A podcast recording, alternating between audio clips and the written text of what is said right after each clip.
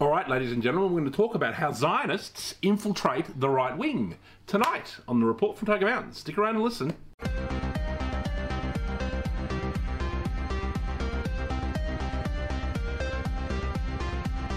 All right, ladies and gentlemen, we're going to talk about how Zionists infiltrate the right wing. Now, what's going on here? This is a very complex issue that involves different layers of ideology and um, dialectics and manipulation. So let's think about this. You'll, you'll have noticed that many uh, right wing pundits in, within Western countries support Israel. Now, um, you know, why is that? Um, you know, I mean, at, at some level, from a right wing perspective, one could almost see why one might support Israel because, um, you know, it, some people consider Israel to be an outpost of Western civilization. I probably uh, don't share that view, but some people do see that. And also, um, some people believe that uh, a nationalist homeland of the Jewish people is a good idea.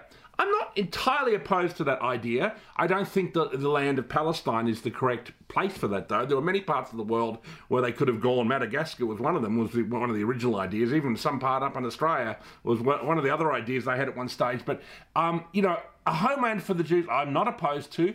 I just think where they have decided to place it, which is obviously Palestine, and right in the heart of um, the heartland of essentially one billion Muslims, is probably not a good idea even for them. So you know what I mean? It, it's a very interesting situation, but you'll notice many right wing pundits. Um, Jordan Peterson is an example. Um, you know. Uh, uh, many Australian ones, like Andrew Bolt, are pro Israel. Um, there's always been this thing where uh, many right wing pundits have support the Zionist Israeli cause. Now, one of the first questions I'd like to ask all right wing pundits on this issue is why? Why do you support them? I understand that, again, some people might support it from a nationalist perspective. I can even understand that. But really, what does Israel give back to Western civilization? The main thing it gives is the hatred of a billion Muslims. And um, the Muslims are probably the most radicalized religious people on the planet. There are people who are very deeply into their religion, and there are people that are also closely connected to international terror- terrorism. Now, I'm obviously not talking about all Muslim people. There's just a, a part of the Muslim community that is quite radical. I'm not sure how big it is, but it is quite radical and big and they are committed to kind of you know a global jihad idea right? So you know we are sort of like inviting the hatred of these people by siding with israel and the west has consistently sided with israel ever since it was founded. Now but i don't understand what we get back. I mean if we if they had huge oil supplies if they had huge i don't know if they were financing things for us but no we give them money and then we fight their wars in the middle east and we get as far as i can see nothing back um, except basically we're told, um, you know, uh, what to do, and we're also told we're anti-Semitic if we question the idea. So, you know, um, it, it's very strange. I believe what's going on is it's it's dialectical, right? Because you've got the globalists. Um, that are a multicultural group of people, and they are made up of you know a, a, lot of different people from around the world. But there is a strong Jewish component of what the globalists are. They're the, they were almost the original um, uh, internationalists. So, and they sort of have almost a left wing uh, perspective on the world. And then you have the Zionists, who are kind of more right wing and um, nationalistic in their approach. So, what we have is the globalists uh, at one level, who are kind of left wing, um, you know, destroying our countries, inviting in mass immigration. And then you've got the Zionists who want a very strong nationalistic homeland and ethno state for the Jewish people. But, you know, they're seen as like two, op- they're seen as opposites, right? I believe they're not opposites at all, that they are the exact same thing, right? That they are two sides of the same coin, so to speak, and actually they work in tandem.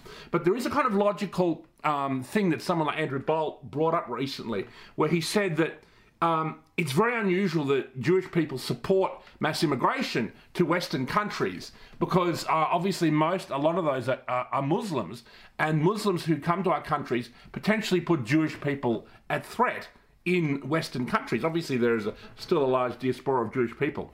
And that is true. And it is a strange thing. And I've often thought, what is the logic of that? I think it is a Zionist logic because the problem Zionists have with the Muslim world, because the Muslim world, let's, let's not, you know, mince words, they fucking hate them, okay? The Muslim world really hates Israel and is not particularly fond of Jews. Probably even, their, their attitude towards them is probably even worse than the Nazis. They are, you know, pretty much dedicated as a people to the eradication of the Israeli state, okay? And they will fight this the Israeli state until the end of time. That's how they feel about it. They're like, you know, if you look at that film Dune, they're like the Fremen fighting, you know, the Harkonnens. Um, you know, um, it's a fight that will last millennia if necessary.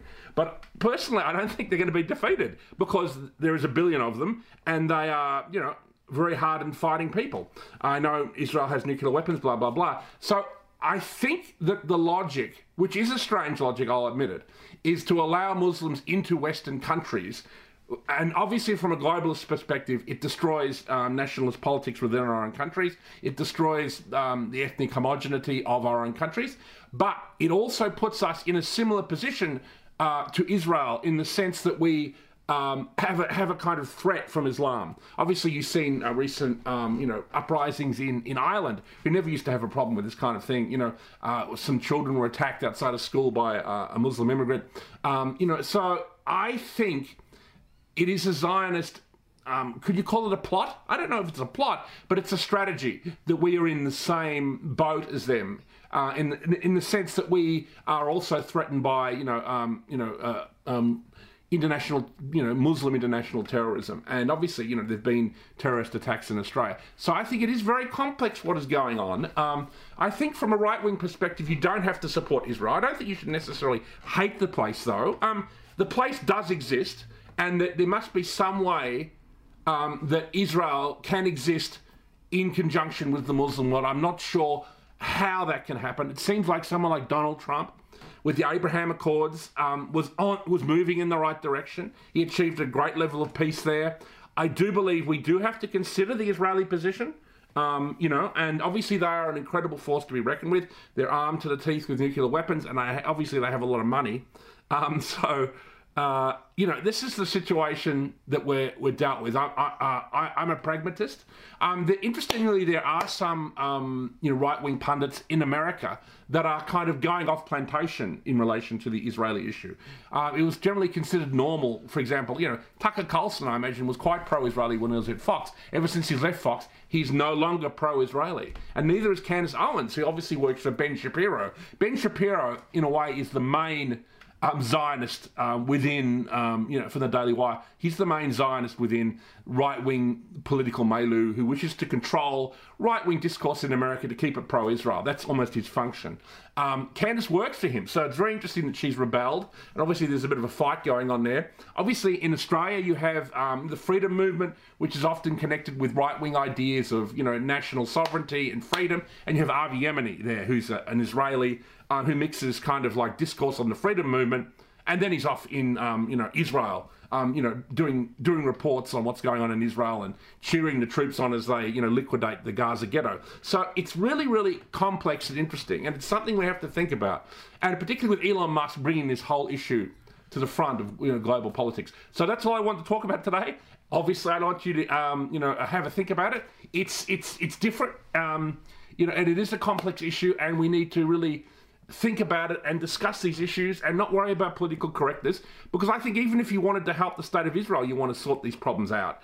Because um, I do think someone like Donald Trump can bring peace to the Middle East and also peace to um, you know what's going on in Ukraine, um, which is also run by a Zionist Zelensky. So anyway, that's the report for Tiger Mountain for this week. Thank you for listening. It's a little bit longer than usual, but it's a complex issue. So thank you for your time.